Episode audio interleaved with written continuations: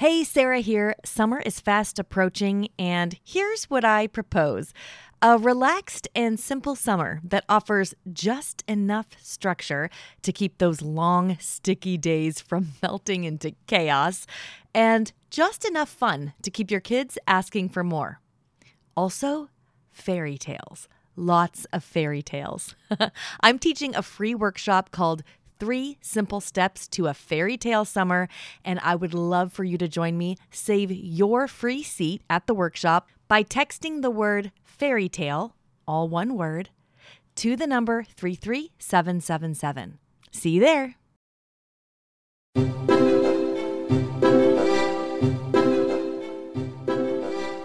You're listening to the Read Aloud Revival Podcast. This is the podcast that inspires you to build your family culture around books.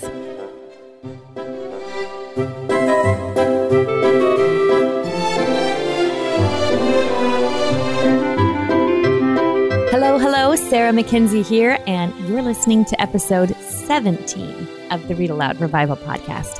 I'm really glad you're here. I don't think I thank you often enough for taking the time to listen, but it really means a lot to me. And I know that your time is really, really tight and you've got a lot of things on your plate. And so I'm just so grateful for this community that is willing to carve out some time, get inspired to do this really important, really big thing in their home, which is building up their family culture, building up each of their kids heart to heart. Here's what you can expect in 2015. Every two weeks on Tuesdays, a new podcast episode will go up. You can find those, of course, at readaloudrevival.com. Now, in March, we've got a whole bunch more awesomeness coming your way. So stay tuned because the next couple of months, I'm going to be sharing as much as I can as we go along. I've got a little team of people helping me put together this really awesome resource for you that I think you're going to love. I don't want to talk about that today, though. I really want to get into this episode because I'm so excited about this episode. Sarah Clarkson and I tried to get together for a podcast several times, but she is studying at Oxford in England, and it was a little bit hard to coordinate our schedules with different time zones and whatnot. The morning we finally did end up getting to record, she looked beautiful and radiant. And when I called her on Skype, she answered with her video, and that I thought, oh my goodness, and I was in my pajamas with my bed hair. what I tend to do is schedule the podcast early in the morning and sneak out of bed before the babies are awake and um, sneak into my office and have these really awesome conversations about reading aloud before everybody wakes up. And so I wouldn't turn my camera on. So poor Sarah, I got to look at her the whole time we were talking and she had to just look into her screen. but she's awesome. You're going to love her. So I'm going to stop babbling right now and we're going to get right into it. I get the distinct privilege of chatting with someone I just know you will love if you don't already. Sarah Clarkson is the daughter of the very well known and much beloved founders of Whole Heart Ministries, Clay and Sally Clarkson. The Clarksons have been instrumental in the movement toward forming strong family culture in today's modern and hectic world. And Sarah, a student at Oxford, chief editor of Storyformed.com, and author of several fantastic books, Journeys of Faithfulness, Read for the Heart, and her newest, utterly fabulous book, Caught Up in a Story, Fostering a Story Formed Life of Great Books and Imagination with Your Children. Quite honestly, I can't think of someone who is a better inspiration and encouragement to what we're doing here at the Read Aloud Revival, and I am so excited to be chatting with her today. Sarah, welcome to the Read Aloud Revival. Oh, thank you so much. I'm delighted to be here. Well, maybe for our listeners who haven't met you yet, can you tell us a little bit about yourself? Absolutely. I, at the moment, I'm a student at Oxford. I spent a lot of years out of high school doing writing and working with my parents' ministry and doing a lot of travel, but just life came together in such a way I knew I wanted to pursue study. And I've always loved Oxford, having been raised on C.S. Lewis and Tolkien. So hmm. at the moment, I am a student at Oxford studying theology. I love it. I'm also continuing to develop storyform.com as a website because I love children's literature and I just really have a heart for helping parents to cultivate imagination and story in the lives and souls of their children. So, yeah, so Oxford student, I'm continuing to write. I'm hoping to do some children's stories in the future, but that's um, a little bit about me. I can give you more history too if you'd rather have that. Yeah, I would love that too. All right. yeah, I am probably, many of you know my parents, Clay and Sally Clarkson. I was raised in a wonderful family. I grew up in just very shaped by literature in our home. My parents had a heart early on to really cultivate a home that was filled with books. I think the two of the defining forces in our home were discipleship and literature. And I really think the two go together. My parents, when I was very young, were lived in Europe and were surrounded by writers and musicians and artists and missionaries. And they just got this vision, I think, for what it looked like to have a very rich soul. And they wanted to give to their children. So from the time I was a little girl, we moved back to the States when I was very young, they went about creating this a home that was rich in books and art and music and also on the other side what i would say the story of of, of scripture and discipleship. I was i encountered the bible from the time i was little as a story. This was my story um, the story of christ. And so i grew up in a home crammed with books and just really felt that stories shaped my identity as a person shaped my vision of what i wanted to do and so being the child of writers i very naturally i think was drawn to the written word pretty much everyone in my family is we none of us will be able to balance our checkbooks greatly or be accountants, but we can all write a story or sing a song. so the important things, you know. exactly. So when I was uh, 16 or 17, I expressed a desire to be a writer, and my parents, to my surprise, said, "Well, why don't you try to write a book?" And their philosophy of education, I was educated at home, as you probably know, um, was to give us two years before we graduated high school in our home to really experiment with vocationally to have a chance to really go after what we wanted to do. And so my dad said, All right, well, why don't you try to write a book? And so he said, What do you want to write about? And I was like, Well, I want to write about stories and I, I want to write stories about the women in scripture. And so I wrote this book, Journeys of Faithfulness, for young women. And my daughter, to- my oldest daughter, has that book and she loves it. oh, I love that. yes. Well, I just, I want the stories of the women in scripture. I think scripture is full of such vivid stories. And sometimes we read it not as a story, but as something very uninteresting. And I wanted to bring those to life and because they brought such life to me. So that book, my dad and mom got an editor. I worked with publishing companies and um, that book was published about, gosh, almost 12 years ago now. What an uh, amazing experience for you while you were growing up. That's awesome. it was amazing. And it really gave me the chance at a, a fairly young age to see what I was capable of and to really explore kind of my vocation and to see what God had called me to and to experiment. I really believe in experimentation when you're that age and having the chance to try things and work very hard. And so it was it was kind of a transformative experience. It launched me into writing for really the next decade, and that's pretty much what I've done until about just the past year.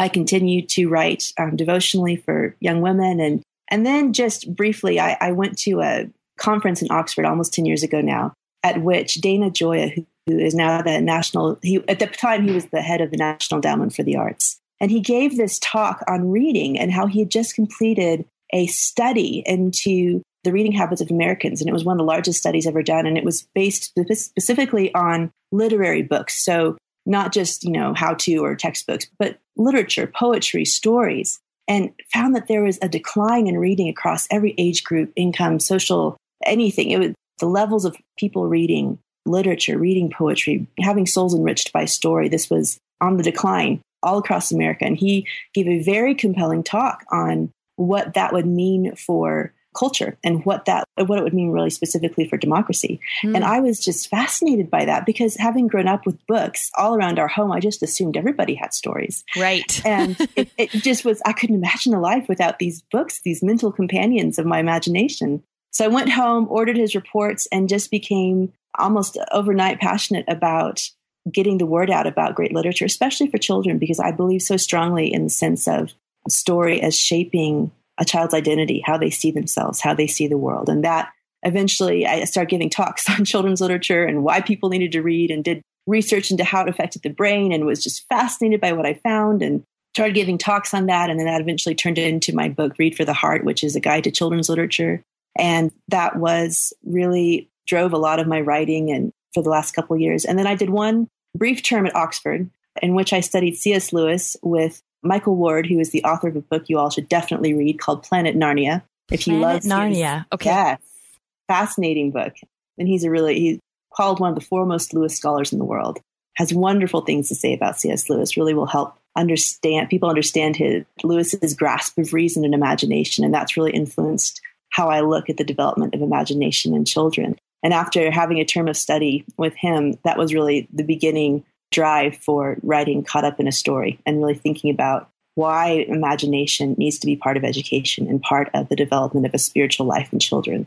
So, yeah, so that then kind of was the foundation for Story Formed. I just wanted to create an online, basically, resource for people who just maybe haven't grown up with this world of great stories and literature and wanted it to be a place of community and a place to come for great book recommendations. And so, kind of completed the launching of that this year. And then Oxford came along, which was a bit of a surprise, and that brings us up to the present.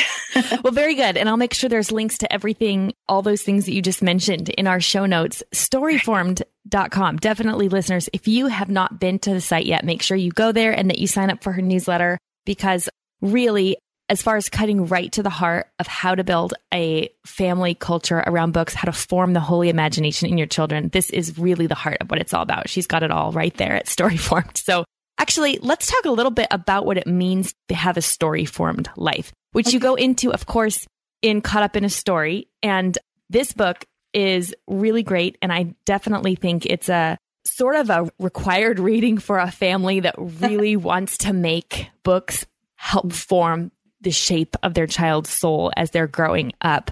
So let's talk about what that means. What's a story formed life?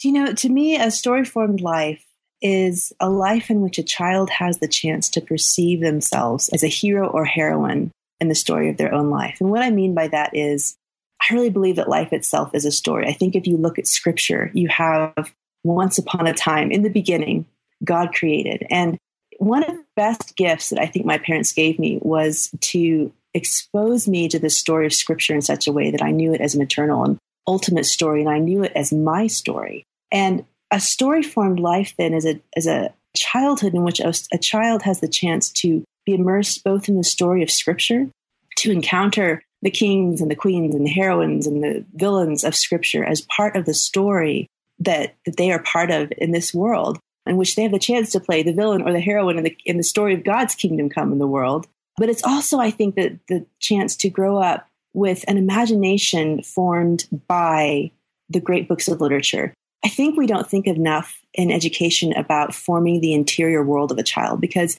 when children come into the world, they're taught how to see it. I've done a lot of study in the past couple years on how our consciousness is formed and how language forms the way we see the world. And the stories we read, the books we read, the narratives that surround us from birth teach us how to look at ourselves, teach us how to look at other people, teach us how to see the world. So from a young age, if a child is taught to look at the world around them with wonder, to see nature, to see storms, to see snow as something beautiful, then they have from the very their youngest years this capacity to see the world as something beautiful, to perceive it as a gift, a gift from God, I would say. So then stories, I believe, because they're a narration that enters into a child's growing consciousness, they teach children to see life in terms of characters and heroes and heroines and narrative, to see meaning in choices. So you know, from the time I was a little girl, I was being read picture books when I was little. I still have very vivid memories of the specific picture books that my mom read to me. There was, I, I encountered this one book by, what's his name, Michael Hague, an illustrator I just love. Yeah. Years later, was paging through it thinking, oh, these are such beautiful illustrations. I love these. And then realized that was the book that I had, one of my first memories was of these books and realizing how much the beauty of his art and then other ones with the beauty of language had shaped my love for literature and art. And so from the, the time children are little, I, oh, the time I was little, I was the first books I remember my mom reading aloud were Little House in the Prairie and The Chronicles of Narnia, mm, yes, Anne of Green Gables, and The Girl of the Limberlost. And these stories to a young little girl beginning to look at the world taught me to think of myself in terms of a heroine. You know, when, when you're reading a story about Lucy who goes into Narnia, and who meets the lion Aslan and has to be brave and has to meet enemies and decide what to do, it shapes the way a child thinks about themselves. So I would read those books with my mom and then go out into the backyard and pretend these stories in which I was the heroine, in which I met enemies, in which I was brave, in which I discovered something like Anne of Green Gables or found a, you know, a secret land in the backyard and named the trees and I didn't have a lake of shining waters, but you know, I could have a pond, golden pond or something like that. Yes. um, but every single story I read was teaching me was filling my imagination, first of all. But then it was forming the way I perceived myself to see that in every situation I had the chance to, I was the same as a character in a book. My choices had consequence. My words could create or they could destroy. There's this sense in which, even as a young child, I, be, I think you begin to understand that your life is a narrative in which you have the power to play as a hero or a heroine. And I think that's formed both by literature and exposure to scripture as a story. I'm so glad you brought that up. That's something I was actually going to ask you specifically was your mention in the book of how you learned to see yourself as the heroine mm-hmm. in the story of your own life. I thought that was so powerful. And mm-hmm. the way you describe it just makes me think, goodness, what could we possibly do to better prepare our children for the life that God's called them to mm-hmm. than to help them see themselves as the hero or heroine in their own the story of their own life. So that's I think it's crucial. Yeah, that's amazing. So tell me then, when you were growing up, did you have such a positive view of your parents and the time spent reading together? And your family was homeschooling at a time not mm-hmm. like today when homeschooling is really widespread and super acceptable, you know, pretty much everywhere. So tell me about that. When you were growing up, did you have this sort of appreciation for the read aloud culture in your home and a kind of the countercultural way your parents were raising you? Or is that something you've matured into and saw now see, you know, in hindsight? Sure. The read aloud culture was something pretty much we enjoyed. My mom was definitely believed in bribing us in the sense of she did everything she could. Um, like every good mother. like every good mother. There's nothing wrong with this. Delight is part of training reading times were delightful. You know, I remember someone asking me, What did you do this morning? And I said, Well, did you do school this morning? I said, No, we didn't do school. We just read aloud. And my mom was like, Wait, wait, wait, wait, wait. We did too do school. We read aloud history, poetry, art, and literature. And I was like, Oh, I guess that was school. Yes. Um, that happens to us too. We'll go to the grocery store and someone, well, not anymore so much, but it used to happen when the kids were really little. My oldest were really little.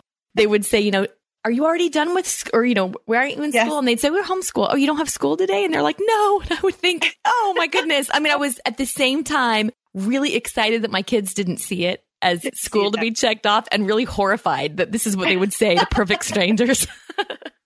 I think it goes hand in hand with the idea, which I think is, I think should be the ideal that education isn't this goal you do. It's a life. It's, and it is a beautiful life. It's this whole mindset of everything is about learning and experiencing and taking in the richness of what is on offer in books and art and the whole world. There's so much to discover. And I think probably that goes with when children learn to love learning early on, it's not seen as a chore. It's just what they do. And it's, it's exciting and it's fascinating. And I mean, I, so in that sense, I think I simply enjoyed the reading culture of our home. We had a very regular rhythm because my mom had read a lot, um, as had my dad early on about just the impact of reading. And I would say I've added to that since there's research in the past few years on reading as they say it's a reading culture in the home is, is really one of the single most important factors in educational success for children. And so my parents, you know, a lot of our the rhythm of our days was based on reading. So, you know, we had devotions in, in the morning in which we were reading stories of scripture and then,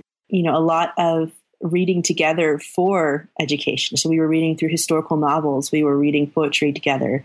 We were looking at books of art and discussing things. We were, you know, reading science and nature and then going out and having a, a nature hunt. So, and then in the afternoon, we were, our option from a very young age was take a nap or read for an hour. So guess what we did? Because what child wants to actually sleep when you give exactly, exactly. so from the reading culture point of view, it was just very much a normal rhythm of life.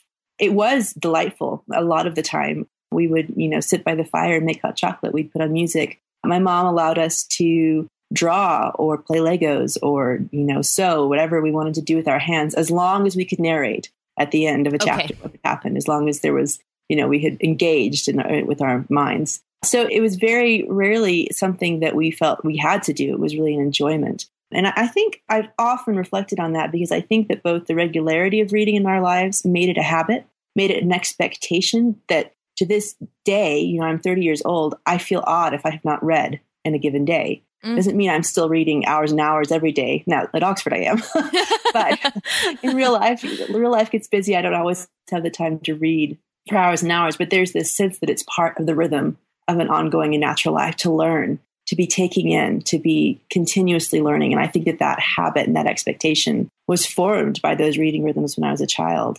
Um, and then just the delightfulness of it. you know, that story and reading were something to soothe and encourage and enrich my soul and help me in times of trial. Those were, I think, habits formed early on.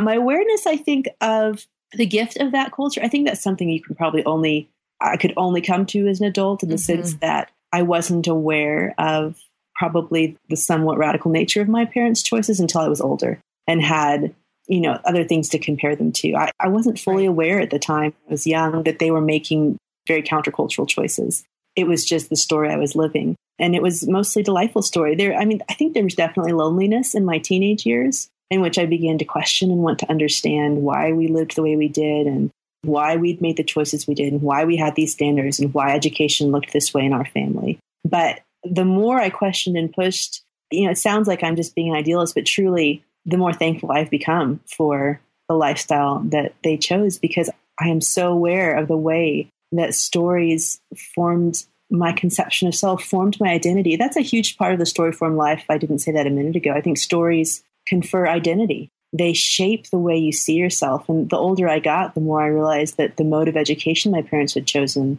their commitment to discipleship, their commitment to exposing me to scripture as a story and really calling me to live as a heroine in that story it's just something I'm increasingly thankful for. And I, it really drives my commitment to story forms. That whole storyform.com and the books I'm writing is, is the desire, I think, to share a life which I consider a gift from my parents and to help other people gain a vision for that and to gain the know how. Because there's, you know, if you don't know books well, it's daunting to begin, but I really see that life as a gift.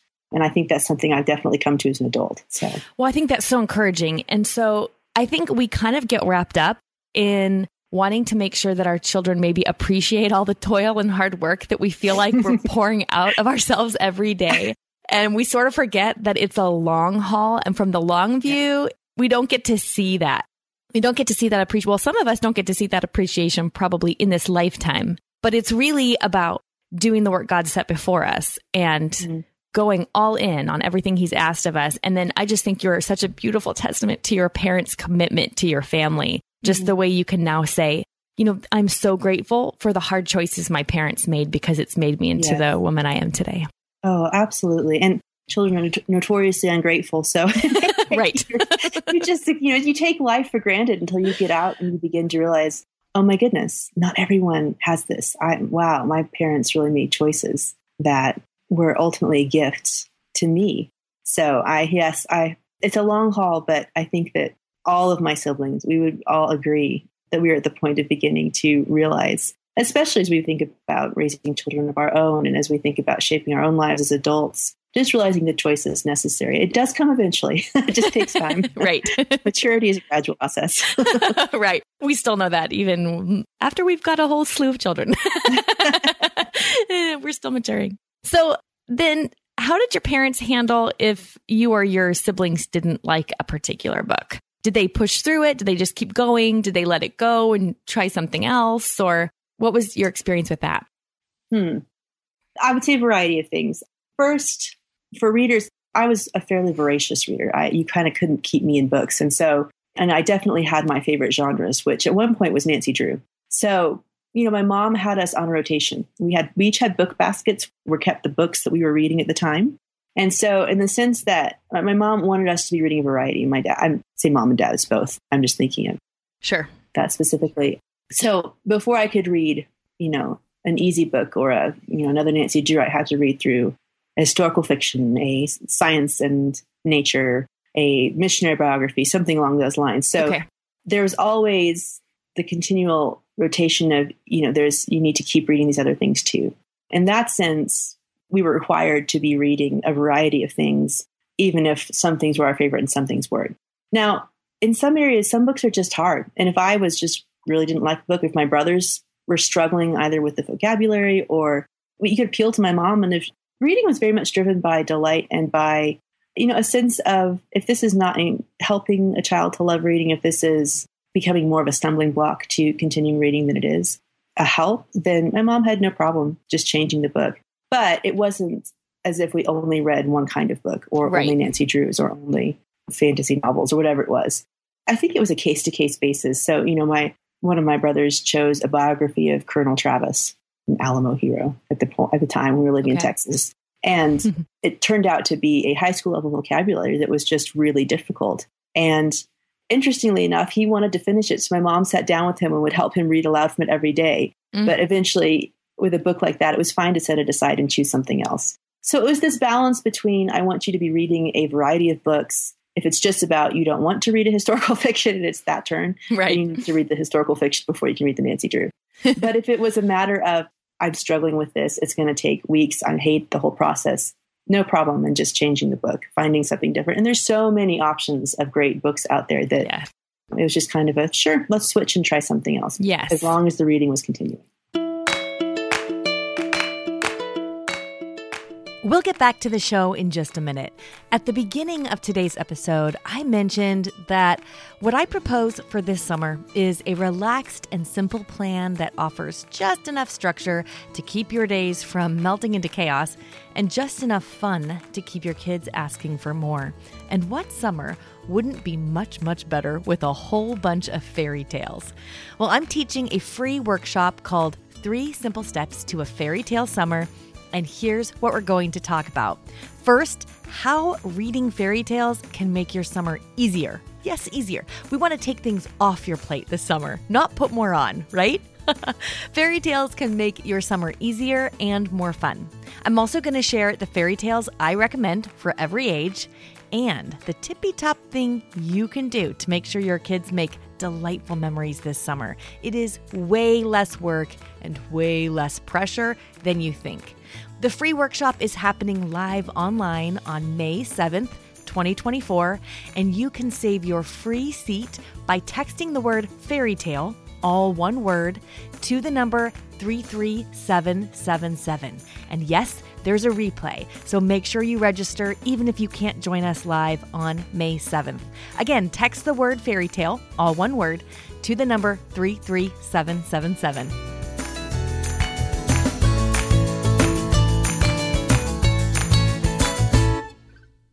Okay.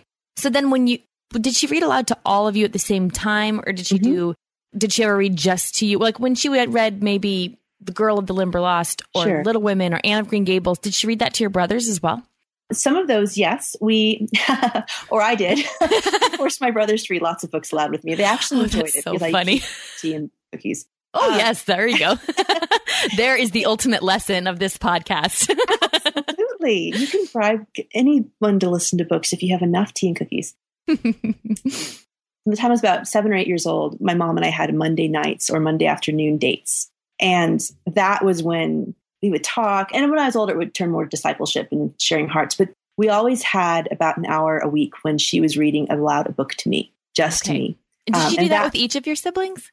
Yes, though I think the more siblings we were and the older we got, you know, it, it varied. Yeah, right. she right. did what was possible. Now, get having a date with us as you know, once a week, every once every couple of weeks, that was a pretty important and regular rhythm to be checking in with each of us. Okay. Reading was very much part of that for a lot of our lives, and you know, older older we got, it became more about conversation and discipleship and okay all of that. But yeah, I would say when we were young, reading aloud a book with a parent has been it was always a special part of our childhoods and that's how we read aloud girl of limberlost and we went through, there was a beautiful girlhood when I was young that was kind of a, it was a Victorian republished book on what it means to be, have a, a beautiful heart and soul. And so we would read through that together. And Is that I know Karen that Andreola? My, Is that? That's right. That's okay. right. Yeah. Okay.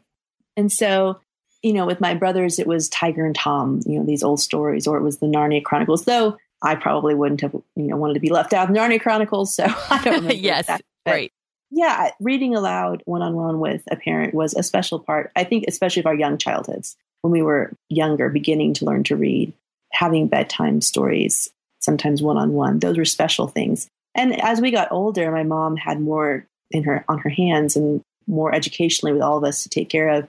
We siblings started reading together. And it was something that really formed our friendships. I've read aloud in the last, even when my brother Nathan is home, we were both home over a summer a couple of years ago. And we read aloud a book together over the summer break, just the two of us. So there's a real value in my family for using books as a, a way of friendship and relationships. So, yes, I don't know if that answers the question. But it but. does, yeah. It does. And so then tell me a little bit more about how that shared reading impacted your sibling relationships. I've seen a little bit of this in my family. Well, so we have six kids. We have three kids that are 13, 11, and 9, and then three okay. toddlers. So oh my God just poured out a whole bunch more babies for us. It's been really fun. Oh, that's wonderful. um, but one of the things is that my read aloud time with this new batch of babies has really been cut, of course. So one thing I've noticed is that my 11 year old will fall in love with the series that my nine year old's not quite ready to read yet on his own. And so they'll sure. disappear into the basement and she'll read it aloud to him. And this is so, I mean, I'm just so excited about this possibility, but I'm just curious as to the sibling effect, you know, what effects it had on your sibling relationships to be able to share books together. I think great books and great stories are profoundly friend forming things, especially with siblings. We, I would say for us, it created this sense of a shared narrative, these stories that, you know, our imaginations were being filled with the same books and the same things. And I think because we did it too as kind of a treat. One of the first books I read aloud to my siblings, I was probably, I don't know, 13, 14, 15, somewhere in there. I can't even re- remember exactly, but we read Kidnapped by Robert Louis Stevenson. Mm-hmm. And I had just gotten my first official tea set. And so I, I, forced my brothers to have tea with me, but they actually enjoyed it because they'd just been reading C.S. Lewis. And C.S. Lewis has this great quote where he says, You could never find a cup of tea large enough or a book long enough to suit my taste. Oh. And so at that point, tea was okay, which all the men in my family love tea. And they have been taught to love Pride and Prejudice and Anne of Green Gables. So it's, it's just It's all learned then. And the girls love, you know, Lord of the Rings and Kidnapped, which is yes. very much a swashbuckling tale of adventure. And so we would sit together by the fire and we, we would read Kidnapped, this story of a young Scottish boy who's, you know, evil uncle wants to cheat him out of his inheritance and he ends up in the Highlands during some of the Scottish, you know, unsettling things and is on this epic journey. And we loved it. And we would read those books and then go out and pretend the stories. And later on, we would read aloud. I read aloud The Great Divorce to my brothers. And, you know, for us, it was very much a shared culture. Uh, we all enjoyed the stories. It reading those together gave us things that we discussed in common. You know, I talk about Lord of the Rings in our family, it's kind of one of the defining narratives of our family. We talk about things in terms of, you know, the fellowship and Gandalf is a common name and Frodo and but reading these stories together creates this shared sense of narrative and this shared sense of who we want to be. And I, there's a, the story I, I open up, caught up in a story with the book that you were you mentioned a little bit earlier, is of a walk I had with my brother Nathan when he was, I think he was 12 and I was 15, or, or no, he would have been 10 or something like that. It's been a while. but we went on this walk. and He took my arm. He said, Sarah, what hero do you want to be? Because we'd both been reading Lord of the Rings together. He was like, I want to be this hero. And then he said, Which hero do you think you want to be? And that kind of that conversation encapsulates to me one of the gifts of reading together as siblings and kind of sharing this world in which we're growing and imagining together. And I just think it creates a profound sense of friendship between siblings. And as I said, my, you know, home two summers ago, my brother, who's, you know, got a full time job out in Hollywood, and I'm home from study of some sort. I don't remember what it was, but we sat out on the porch every morning and read this story, Peace Like a River by Leif Enger. It's one of our favorite books. And just were immersed in this tale of this little boy named Reuben who believed he'd been put on the earth to witness the miracles of his very humble janitor father and the, the way he searched for his brother. And it just creates this deep friendship and this shared view of the world and this shared sense of narrative of what we expect and how we see the world and how we dream. And I, I just think it books really form friendships. I think that's so true. And I think what a gift because sibling relationships, you know, can be difficult. and I think as, you know, parents, we're always trying to smooth out the ruffles in between our kids that are, you know, arguing with each other or so what a gift to be able to give them this sort of common joy to be able to enjoy together. And then well, and then as I can kind of imagine in my head, I sort of envision Thanksgiving 20 years from now when my kids come home and then start making references to the books that they both read and loved together because it's a part of our family culture. It's sort of Absolutely. one of my dreams. Absolutely. Well, if you're anything like us, yes. I mean, that's with, you know, 20 years down the road, we're all my brother is married now, and we all we were all together for Christmas, and the amount of references to stories and it's just it's part of the way we speak about life with each other and and we will bring home books to show each other and books and stories i mean to share stories is still one of the things that we consider you know our job to do with our siblings we have to share our favorite stories Okay, so storyformed.com has some really awesome book lists and recommendations. I want to know where you go to find good book recommendations. Where I go to find good book recommendations, a variety of places. my really good reading friends. That's one of the primary places I go. I would say, ah, gosh, let me think about this. One of the places I go, Books and Culture magazine, which is Christianity Today. It's their arm. Okay. Uh, and they are constantly reviewing books, new books, looking at what's coming out, but also reviewing older books, looking at classics. That's a place I definitely go. Okay. You know, a lot of what I do is I identify favorite authors and then look at what they're reading or yes. what they're recommending. Malcolm Guite, G U I T E, is a poet okay. that I really love. If you are interested in poetry at all, you should go to his website and look at his collections. But you know, I'll choose someone like him or like my tutor, Michael Ward, and I'll just look at, you know, who has influenced them. I, I read Malcolm Guite's book, Faith, Hope, and Poetry. I haven't heard of that one. Okay. It, it's kind of a watershed book for me. It, it really, he traces basically through, he goes through the history of poetry in the English language, starting with, you know, I think it was an anonymous author of, of The Dream of the Rood and goes all the way through to, and I will probably say his name wrong, but I think it's Seamus Heaney or Haney. Okay. okay.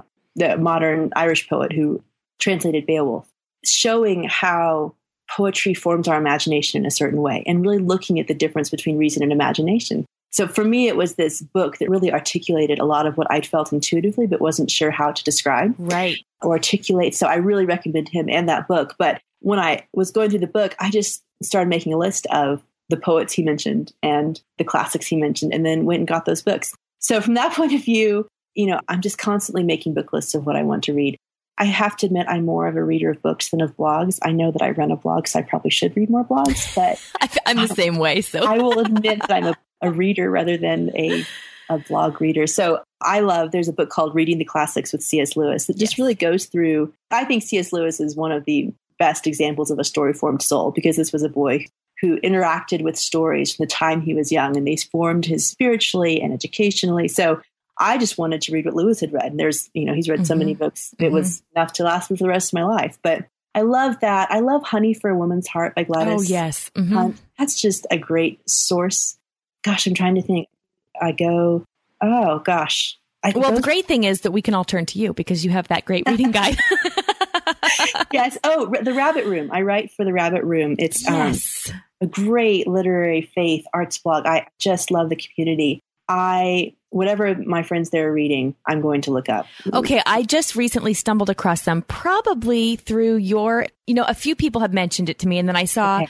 a reference to the Green Ember on your site. Yes. And so I went and grabbed it. We're going to start reading it tonight, and the author of the Green Ember is going to be on the show in a few weeks. I'm so oh, excited. Oh, wonderful! Sam yeah. great. Oh, good, good. Yes, I'm so excited. And I just felt like when I found the rabbit room, I felt like I found actually, I kind of felt like I fell into a rabbit hole because I thought, oh my goodness, I could just sit and just click around here and read and just, it's amazing. So we'll make sure we link that up in the show notes as well. And there's just great book recommendations there. And you can look in the bookstore. That's probably one of my primary sources because it's the kind of reading I love anyway. So. Right, right. Okay, so here is a doozy of a question for you. If you were stranded on an island and could only have oh. three books with you, what would they be? Oh, I agonized over this one. I having the hard, still having the hardest time identifying them. I have to start by saying Lord of the Rings. Okay. For me, it is the, the trilogy. For me, it is a book that I find something different in it every time. I just think the world, the artistry of it, the world that Tolkien created, but then I just, I read it all through again last autumn. And when I got to the final book, Return of the King, I pretty much cried my way through the last book because there was the imagery of a king who gives his life for his people. I just find this, there's this beauty. There are so many levels of courage, of quest, of beauty, of wading through suffering. Of it is just this story that is constantly new. And so, and it is one of the defining stories of my life and my family. And for me, it was kind of a, a moment of crisis in my faith when I was a teenager. That novel came and just really revived my ability to see the beauty of the world and the, the nature of God's story and to say, mm. if Frodo can go to Mount Doom, then I can make it through this trial. So mm. yes, I would say that is one of my, that is a book I would definitely take to Desert Island gosh, the other ones are so hard. I have thought and thought about this. Um, I wondered if you'd even be able to answer it or if you'd refuse. it is difficult. I can't refuse because there's so many good books. Right. I'm going to say, and this is going to sound really hoity toity, but it's really not. It's because I don't know it well enough. I would want my complete works of Shakespeare because I am just beginning to appreciate Shakespeare with the depth with which he should be appreciated. Mm, yeah. And I would want to be able to read through and appreciate it. There's such richness and just in the language. I'm delight and well, I don't like, know. Are you familiar with Andrew Kern from the Circe Institute? No, I'm not. Okay. So the Circe Institute is an organization that Oh goodness, they are re- kind of rebuilding classical education as the pursuit of virtue and wisdom, and oh, it's wonderful, it's beautiful. Anyway, Andrew Kern heads up the whole thing there, and okay. he says nobody understands Shakespeare, but everybody should read Shakespeare from the time they're three because it's so beautiful. It doesn't matter if you understand it; it forms you your. There's something you. to that because I agree. I listened, but I think this is the key. I think it needs to be read aloud. I think okay, okay. Well, and that's what it was intended to be, right? Because well, exactly. they were plays. Okay. And when I, my love for Shakespeare began to grow when a friend and I sat down one summer and we would just read aloud passages together for 30, 45 minutes. And the rhythm and the humor and just the intricacy of his language and the, the way he's using words to create these images in your mind and these illusions and these metaphors, it comes out when you're actually speaking it. And so I think I would take that with me because it would entertain me on a desert island especially if I had a friend. But even if I was by myself, I would read a lot of different parts and different voices. Yes. So I'll say I'll say my complete Shakespeare because there's still so much I haven't read, and it okay. would entertain me for a while. And then there's so many I could choose. There is almost no way I can choose, but I'll say one that well, this will have weight because I was looking at my bookshelves thinking I can't pack many books for Oxford. What are one or two books that I would want to have in mm. time of crisis? Yes. And Elizabeth Goudge is one of my favorite authors. She's not well known, She's becoming a little bit better known because there was a uh, J.K. Rowling actually lists her children's book as one of her favorite childhood books, Little White Horse. Right. Okay. But I encountered her books when a dear professor friend of mine put her book in my hand and basically said, This is a very special story. Read it when you have time to enjoy it. And she's a British author, lived during World War II, World War One, World War II, and just has a deep grasp of, I think, both English history, which I love anyway, but her writing is a combination of the beauty of Lucy Maud Montgomery, the way she describes the world, in which she kind of make helps you to enter into a landscape or a home with it. It almost feels like it's it's a live person around you. And I think Elizabeth Goudge had this real sense of the presence of God and the beauty of the world. And so her books always meant a lot to me that way. But she has such a grasp of human nature and then of the interior world. She really gets inside people's minds and looks at how we perceive each other and perceive the world and how we make decisions and how we know what is good and evil. And one book of hers, there's several that I love. I'd be really torn between them. Um, Pilgrim's Inn is one of my favorites, set just after World War II with this family who moves from war torn London. They're kind of been broken up by the war, and they move to this old Pilgrim's Inn, which used to be the stopping place for pilgrims on their way to Canterbury. Okay. It's a very, very old Pilgrim's Inn. And it's this story about how this home that has been drenched in prayer and drenched in you know the hopes of pilgrims for centuries becomes this place of shelter and healing for the people who come to it. It's just this beautiful picture of how a home can be a place of revival and a place of that restoring and nourishment of the soul and what a home can be to the people who live within it. And I love that one. I'm sneaking in two books, sorry. That's my favorite. But the one I'm taking to Oxford is actually a book oh. called A Scent of Water. And oh it's a very very simple story it's a very quiet story so you know you're not looking for dramatic narrative but mm-hmm. it's just the story of a woman who inherits a small an old home in an english village and to her surprise it's set in the 50s after right after the war and realizes it might be her last chance in the midst of the modern age to experience the deep quiet of the countryside and the quiet of a different life and so she moves there but she's very unexpectedly caught up in the story of the woman who lived there before her. And it's a book about what happens in the quiet and inner places of the heart. I think and, I have that book on my shelf and I've just never I haven't heard anyone talk about it, so I haven't picked it. I'm going to go start it today. I, it is so nourishing to my soul. And again, it's a very quiet story. So it's, okay. It has just been, it's kind of a spiritual companion in many ways. And Goudge, like George MacDonald and some of Lewis, is one of those authors you almost can read their novels as devotion, devotional because they're so rich in spiritual thought. Well, I'm excited to hear that because my 13 year old is reading her very final Lucy Maud Montgomery.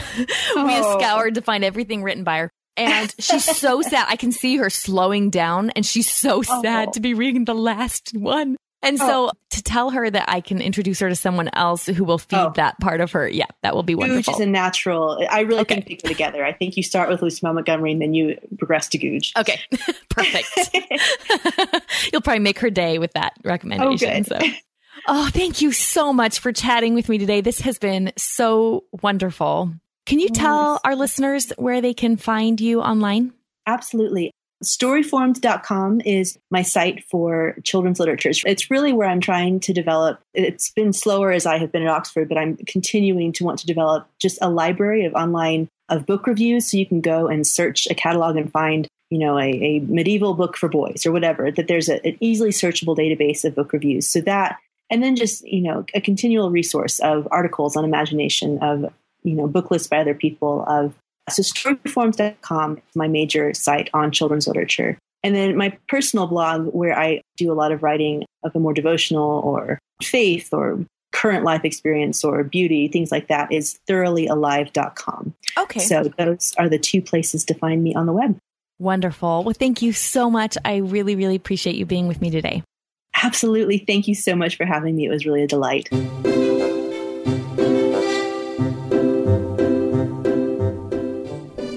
Now it's time for Let the Kids Speak. This is my favorite part of the podcast, where kids tell us about their favorite stories that have been read aloud to them. Hi, I am leaving a message for Nicholas Newald. He is seven years old and from Kansas. I'd like to share the book with you called The Gruffalo. Our favorite character is the Gruffalo itself because he has knobbly knees and turned out toes and a poisonous wart at the end of his nose. His eyes are orange, his tongue is black, and sharp purple prickles cover his back. It's one of our favorite stories. We hope to share it with you. Hi, I'm Lily and I'm seven years old. I live in Kentucky. I like the book Nancy and Plum by Bay McDonald because they're orphans that have lots of adventures. They're fun and exciting. There's a happy ending. If you want to find out what it is, read the book. Hi, I'm Isaac I'm four years old, and I live in Kentucky. And my favorite book is The Wonderful Wizard of Oz because there's just girl named Dorothy in it, and there's in a house and a tornado carries her away, and she lands in a place. Ah, The Wonderful Wizard of Oz. That is one of my very, very favorites. Actually, I think it probably is my favorite one to read aloud. That's a really fun one. I agree.